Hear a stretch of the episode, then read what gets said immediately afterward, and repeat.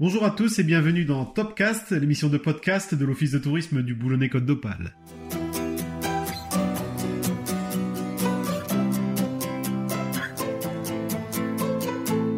Vous pouvez nous rejoindre sur les réseaux sociaux, réécouter ces podcasts et les commenter avec les hashtags au Top Côte d'Opale. Au cours de ces Topcasts, nous vous emmènerons à la découverte de l'histoire, des traditions, du patrimoine et de la gastronomie euh, du Boulonnais. Chers auditeurs, je vous emmène aujourd'hui sur le site de la Poudrière, à Boulogne-sur-Mer, sur la falaise qui domine la plage, le port, la rade et tout le détroit du Pas-de-Calais jusqu'aux côtes anglaises. N'oubliez pas un coup de vent, ça sera probablement votre meilleur allié pour admirer l'un des plus beaux spots du Boulonnais. Vous seriez-vous douté que depuis la Poudrière, on pouvait apercevoir aussi bien les côtes anglaises? Les falaises de Douvres sont situées à 35 km. Et entre elles et nous, le détroit du Pas-de-Calais et son important trafic. Vous les voyez, ces quelques bateaux. Le détroit du Pas-de-Calais est euh, tout simplement le détroit le plus fréquenté du monde. Entre 600 et 800 navires croisent chaque jour devant nous. Fermez les yeux et imaginez-vous un instant une carte du monde.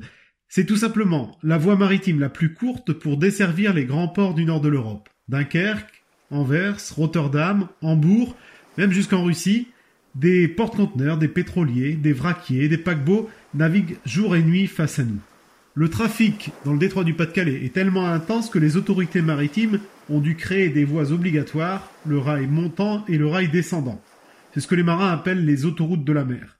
D'ici, du haut de la falaise, vous ne verrez que le rail montant, c'est-à-dire tous les bateaux qui font route vers le nord. Intéressons-nous maintenant au port de Boulogne. Le port est protégé par deux digues la digue Carnot face à nous, 2 km 700 de long. Elle a été construite entre la fin du 19e siècle et le début du 20e siècle pour creuser une souille permettant d'accueillir des paquebots transatlantiques, notamment ceux de la New Holland American Line. L'American Dream, le rêve américain, était d'actualité au 19e siècle à Boulogne. Amsterdam, Boulogne, New York en 14 jours. 14 jours de voyage suffisaient pour euh, apercevoir la flamme de la Statue de la Liberté.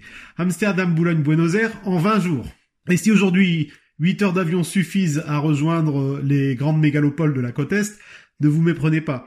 La digue a toujours son utilité. Elle permet de protéger le port des courants et des vents d'ouest. Par grand vent et à marée haute, les vagues se fracassent sur la digue et offrent un spectacle époustouflant.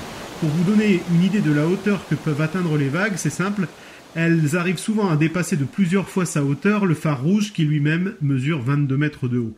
Vous êtes ici sans aucun doute au meilleur endroit pour admirer le spectacle splendide en toute sécurité. Armez-vous de vos appareils photo et vous ne regretterez pas le show.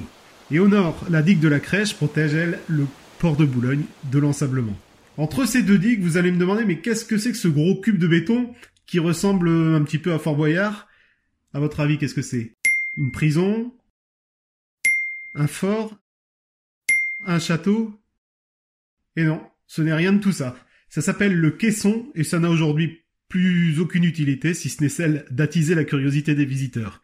Figurez-vous qu'il s'agissait d'une base avancée qui aurait dû servir durant la Deuxième Guerre mondiale à fermer le port. Mais les Allemands n'ont jamais eu le temps de mener leur projet à terme. Des études d'hydrométrie ont prouvé en outre que si le port avait été fermé, le courant aurait été tellement fort qu'il aurait risqué de projeter les bateaux contre la digue. C'est donc en partie grâce à ces deux digues que Boulogne-sur-Mer est aujourd'hui le premier port de pêche de France. Les navires peuvent entrer à Boulogne indépendamment de la marée haute ou de la marée basse 24 heures sur 24 et tous les jours de l'année. Oui, premier port de pêche, avec 35 000 tonnes de poissons débarquées chaque année par la flottille boulonnaise et 380 000 tonnes de poissons acheminées à Boulogne pour y être transformés. On considère grosso modo que 40% du poisson consommé en Europe est passé par le port de Boulogne. Revenons maintenant au sommet de la falaise, au site de la poudrière lui-même, c'est un vaste espace vert sur lequel ne se trouve pratiquement aucune construction, tout simplement pour ne pas gâcher la vue du sémaphore. Projetons-nous à l'époque romaine, plus précisément sous Jules César.